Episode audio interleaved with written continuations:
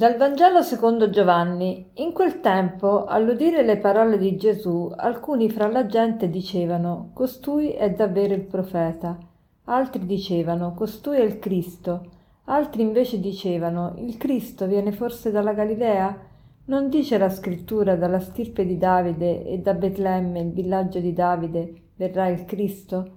E tra la gente nacque un dissenso riguardo a lui. Alcuni di loro volevano arrestarlo, ma nessuno mise le mani su di lui. Le guardie tornarono quindi dai capi dei sacerdoti e dai farisei, e questi dissero loro, perché non lo avete condotto qui? Risposero le guardie, mai un uomo ha parlato così. Ma i farisei replicarono loro, vi siete lasciati ingannare anche voi? Ha forse creduto in lui qualcuno dei capi o dei farisei? Ma questa gente che non conosce la legge è maledetta. Allora Nicodemo, che era andato precedentemente da Gesù ed era uno di loro, disse La nostra legge giudica forse un uomo prima di averlo ascoltato e di sapere ciò che fa? Gli risposero Sei forse anche tu della Galilea? Studia e vedrai che dalla Galilea non sorge profeta. E ciascuno tornò a casa sua. Riguardo a Gesù ci sono pareri discordanti. Gesù provoca dissenso, provoca domande. Le persone si chiedono ma chi è costui? E alcuni deducono che è una persona straordinaria. Infatti le guardie stesse riferiscono mai un uomo ha parlato così, mai un uomo ha parlato così. Voleva dire proprio che, che la, la sua parola colpiva tantissimo era diversa dalla parola di tutte quante le persone. Mai nessun uomo ha parlato così. E poi ehm, altri invece dicevano: Ma no, il vero Cristo deve venire da, non dalla Galilea, perché Gesù era conosciuto come Gesù di Nazareth, anche se invece in realtà era nato a Betlemme. Ma eh, e questi non, non riescono a capire mm, come mai e Gesù, il Cristo, deve venire dal da villaggio di Davide, invece noi sappiamo che Gesù è il Nazareno. E, ehm, certo, è un po' complicato capire tutte queste cose. Noi tante volte pensiamo, ma perché il Signore non ha reso più facile tutto, più facile la comprensione che Lui era il vero Dio? Perché non, ha, non gli ha fatto capire che veramente Lui era nato a Betlemme e non a Nazareth?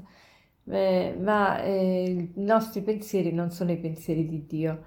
E poi vi è Nicodemo, che noi l'abbiamo visto, un personaggio eh, che, che è sempre dei farisei, e che di nascosto di notte era andato da Gesù, e, però Nicodemo dice una frase molto intelligente, dice la nostra legge giudica forse un uomo prima di averlo ascoltato e di sapere ciò che fa, Bisogna sempre sentire l'altra campana. Quando qualcuno viene accusato, noi di solito pensiamo che le accuse che le vengono poste sono sicuramente vere, ma invece cerchiamo di sentire anche l'altra campana.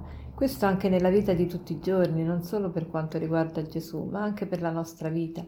Allora, che cosa ci dice la, questa parola oggi? Questa parola oggi ci esorta a non giudicare secondo le apparenze, non giudicare secondo le apparenze, ma andare a, veramente ai fatti e poi soprattutto eh, sentire sempre le due campane. Non basta sentire il parere di una persona, non basta sentire come una persona giudica un'altra persona, ma bisogna sempre sentire tutte le versioni e poi soprattutto avere il cuore puro, altrimenti non possiamo giudicare le situazioni. Giudicare le persone non le dobbiamo mai giudicare le persone, ma giudicare le situazioni e i fatti dobbiamo farlo perché abbiamo il dovere di eh, regolarci, di, di, scegliere e quindi dobbiamo sapere se una cosa è buona farla o no. E per avere un retto giudizio guardiamo che cosa ci dice la Sacra Scrittura. Ad esempio, il libro dei Proverbi dice Figlio mio, questo è Proverbi capitolo 2 versetto 1, Figlio mio, se ricevi le mie parole e servi con cura i miei comandamenti, prestando orecchie alla saggezza e inclinando il cuore all'intelligenza, se chiami il discernimento e rivolgi la tua voce all'intelligenza, se la cerchi come l'argento e ti dai a scavarla come un tesoro, allora comprenderai il timore del Signore e troverai la scienza di Dio. Il Signore infatti dà la saggezza, dalla sua bocca provengono la scienza e l'intelligenza.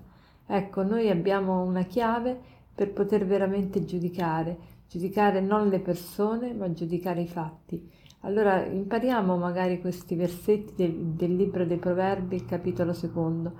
Andiamoli a cercare nella Bibbia, anche per imparare a trovare questi libri che sono uno più bello dell'altro.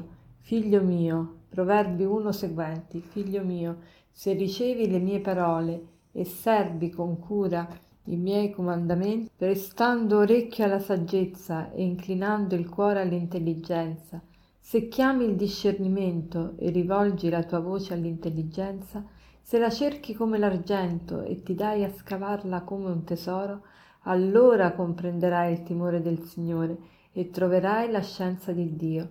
Il Signore infatti dà la saggezza, dalla sua bocca provengono la scienza e l'intelligenza. Ecco, oggi meditiamo su questi versetti, facciamoli nostri e poi avremo allora un giudizio che è equo, un giudizio che viene da Dio, mai sulle persone, ma sempre sui fatti e sulle situazioni per poter vivere e fare delle scelte giuste secondo il cuore di Dio. Buona giornata.